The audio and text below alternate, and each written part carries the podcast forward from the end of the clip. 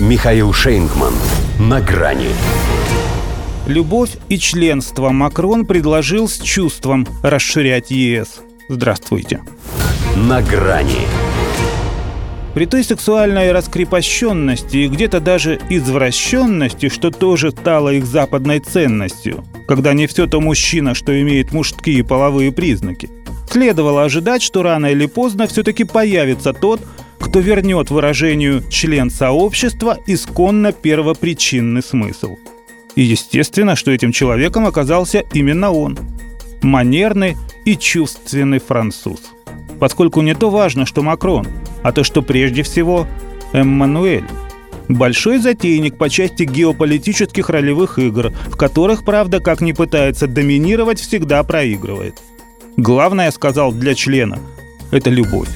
Заявил, что только на ней, а не на уровне демократии должен быть основан процесс расширения ЕС и разнес бюрократические препоны, которые холодная машина Брюсселя возводит перед желающими интегрироваться в Евросоюз – или, если следовать его терминологии, присовокупиться.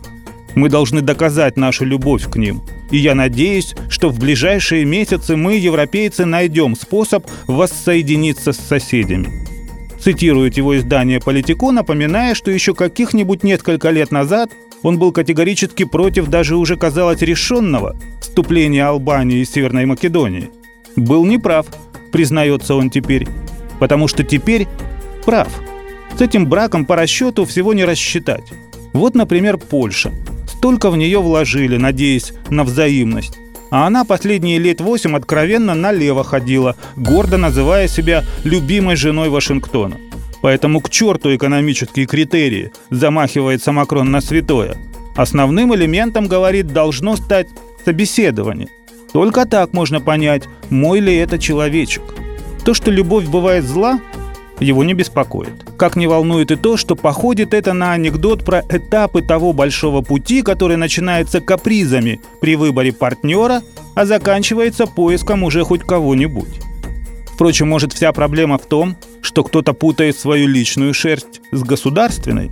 Наверняка же руководствуется собственным опытом, предлагая такое – Учительница первая его тоже ведь сначала сопротивлялась его притязаниям, считая связь с ним для себя неприличной. А потом ничего, сдалась. Вот и старушке Европе, с которой они почти ровесницы, нечего хвостом вилять и девочку из себя строить. Ей нужны новые ощущения и молодая кровь. Поэтому какая разница, что там у желающих войти в нее с демократией? Важно, чтобы по первому требованию были готовы выпрыгнуть из штанов. А среди них есть же и такие, что прям жеребцы, копытом бьют. Макрону бы, коль любви захотелось и чувства переполняют, прежде чем принимать новичков в ЕС, принять бы их у себя. Как говорится, назвался генеральным продюсером европейских проектов «Полезай в кровать». Надо же соискателей, как водится, через постель пропустить.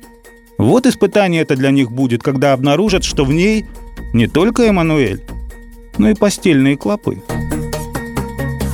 Свидания. На грани с Михаилом Шейнгманом.